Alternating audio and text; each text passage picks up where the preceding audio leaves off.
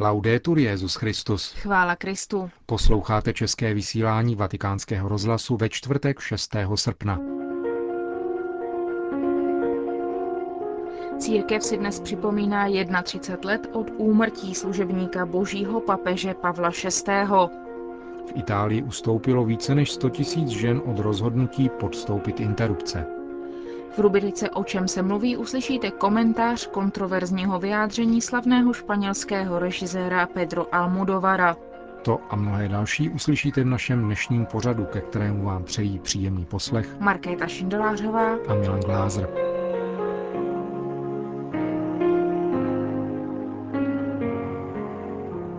Zprávy vatikánského rozhlasu. Církev dnes slaví proměnění páně, událost, která, jak několikrát vysvětloval Benedikt XVI., nás zve, abychom následovali Ježíše na křížové cestě s očima srdce otevřenýma pro tajemství světla Boha, který přemáhá moc temnoty zla. Tak jako Petr i my všichni chceme pána požádat, abychom mohli žít na hoře tábor. Když je člověk obdarován milostí, díky níž má možnost být ve vřelém kontaktu s Bohem, řekl Benedikt XVI. v březnu 2006 při polední modlitbě Anděl Páně, je to, jako by prožíval něco podobného, co se stalo učedníkům během proměnění. Na chvíli předem vychutnává něco z toho, co bude představovat blaženost ráje. Di brevi Obyčejně jde o krátké okamžiky, během nichž se s námi Bůh tu a tam spojí, zvláště před tvrdými zkouškami. Nikomu však není dáno žít na hoře tábor, dokud pobývá na zemi. Lidská existence je totiž putováním víry a jako taková se odehrává spíše v přítmí než v plném světle a nechybějí ani chvíle temnoty a hluboké noci – Dokud pobýváme zde na zemi, náš vztah k Bohu je spíše charakterizován nasloucháním než viděním a sama kontemplace se uskutečňuje, abych tak řekl, za zavřenýma očima, díky vnitřnímu světlu, které v nás zažehlo Boží slovo. Nahoře tábor Petr, Jakub a Jan kontemplovali slávu Božího syna. Toto je ústřední bod. Proměnění předjímá vzkříšení, které však předpokládá smrt. Ježíš ukazuje apoštolům svou slávu, aby měli sílu čelit pohoršení kříže a porozuměli tomu, že je třeba projít mnoha souženími a tak vejít do slávy Božího království. Ježíš, jak říká Žalm, je nejkrásnější mezi syny lidskými, ale zároveň je tím, o kom Izajáš říká, neměl vzhled ani krásu, kterou by přitahoval naše pohledy. Kristus, připomíná Benedikt XVI., nám ukazuje pravou krásu a lásku boží, která umí proměnit i temné tajemství smrti ve světlo vyzařující ze vzkříšení.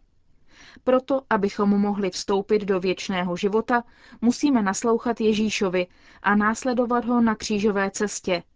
Naslouchat mu tak, jako Maria. Naslouchat jeho slovu uchovaném v písmu svatém, naslouchat mu v běhu událostí našeho života a snažit se v nich číst poselství prozřetelnosti. Naslouchat mu konečně v bratřích, zvláště v těch maličkých a chudých. Ve vztahu k nímž sám Ježíš po nás požaduje konkrétní lásku. Naslouchat Kristu a poslechnout jeho hlas, to je hlavní cesta a také jediná, která vede k plné radosti a lásce.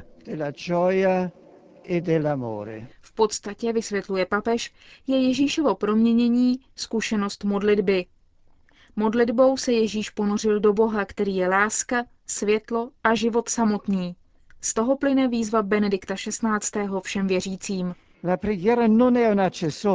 Modlitba není volitelným doplňkem, option, ale otázkou života či smrti.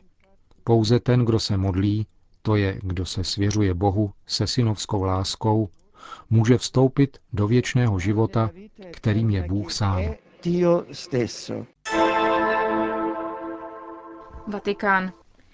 31. výročí úmrtí služebníka božího papeže Pavla VI.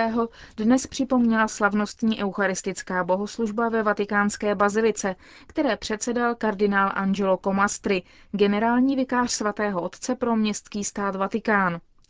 Pavel VI. zemřel 6. srpna 1978 na svátek proměnění páně. Giovanni Battista Montini byl na Petrův stolec zvolen 21. června 1963. Kardinál Komastry ve své homilii připomněl dva hlavní rysy Pavla VI. Jak vzpomínal monsignor Pasquale Macchi, sekretář Pavla VI., každý den tohoto papeže končil modlitbou na kolenou na podlaze v kapli se zhasnutými světly. Toto spolu s gesty políbení skály primátu během cesty do svaté země a políbení nohou metropolity Melitona v prosinci 1975 ukazuje na skrytou touhu stát se malým, aby se v celé velikosti ukázala postava Ježíše, aby on dostal víc místa v církvi a ve světě. Tím druhým podstatným rysem Pavla VI. je jeho misionářské srdce. O tom svědčí už volba jména Pavel, podle velkého apoštola národů. Jeho misionářský zápal se projevoval už dávno před jeho nástupem na Petru stolec. USA.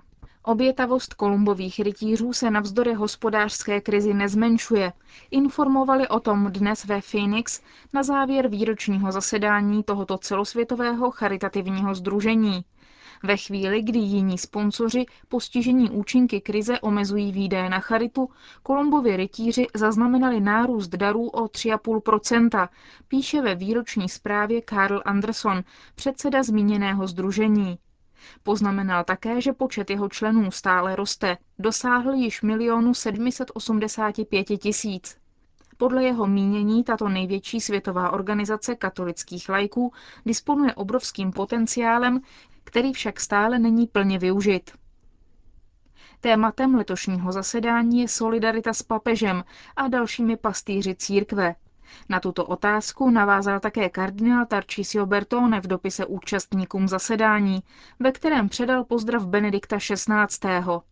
Připomněl papežova slova z loňské cesty do Spojených států a zdůraznil, že tajemství úspěchu katolické církve ve Spojených státech amerických byla vždy jednota – ve Spojených státech, kde jsou Kolumbovi rytíři nejpočetnější, se jejich sociálně politická činnost v minulém roce soustředila na lobování právní ochrany manželství, rodiny a ochrany života. Na zasedání byla s uspokojením konstatována pozitivní evoluce americké společnosti, jejíž většina se dnes staví za ochranu života nenarozených. Svědčí to o účinnosti dlouhodobých programů Kolumbových rytířů na formaci lidského svědomí, Třídenního zasedání se účastnili představitelé 72 jurisdikcí.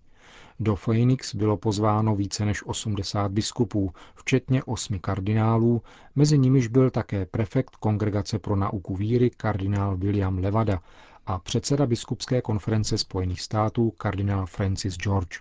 Itálie. Více než 100 tisíc žen v Itálii odstoupilo od rozhodnutí podstoupit interrupci a přivedlo na svět své děti. Dostalo se jim podpory ve specializovaných centrech pro pomoc ženám v tísni, kterých je v Itálii celkem 278. Tato centra se řídí zásadou, že problémy se nevyřeší zabitím dítěte, ale společným hledáním jejich řešení. Ženám, které uvažují o interrupci, se v centrech dostává nejen psychologické či lékařské pomoci, ale také ekonomická podpora, což v mnoha případech znamená také střechu nad hlavou. Centra jsou založena na práci dobrovolníků. Velké popularitě se těší tzv. projekt GEMA, organizovaný těmito centry. Je založen na metodě adopcí na dálku, jen s tím rozdílem, že v tomto případě se jedná o těhotné ženy. Akci provází heslo Adoptuj matku, zachraň její dítě. V rámci projektu dostávají ženy po 18 měsíců finanční pomoc. Peníze pocházejí od firm či individuálních dárců, ale sbírají je například během svadeb či křtů. Vedoucí římského centra pro pomoc ženám v tísni Giorgio Libertini poznamenává, že dobrovolníci, kteří chtějí kontaktovat ženy v životní tísni, používají stále více novodobých prostředků a metod, jako například internetové komunikační portály. V Itálii jsou interrupce do 90. dne těhotenství vykonávány prakticky na pouhou žádost podle zákona z roku 1978, který byl o tři roky později potvrzen v referendu. Konec zpráv. O čem se mluví?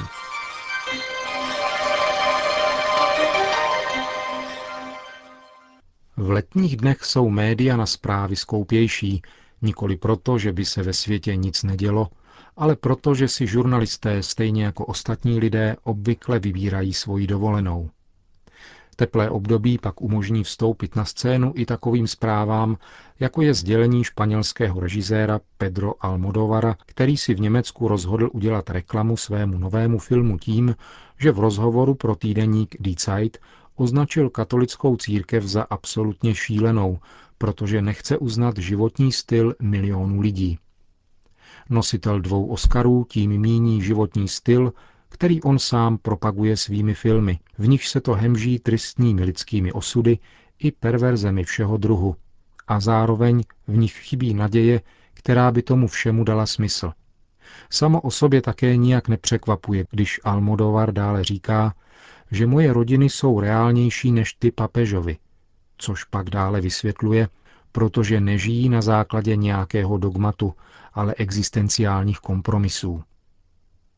Netřeba polemizovat s režisérem, který je se zarážející jednomyslností oblíben u filmových recenzentů a jehož filmy mu vynášejí slušné zisky.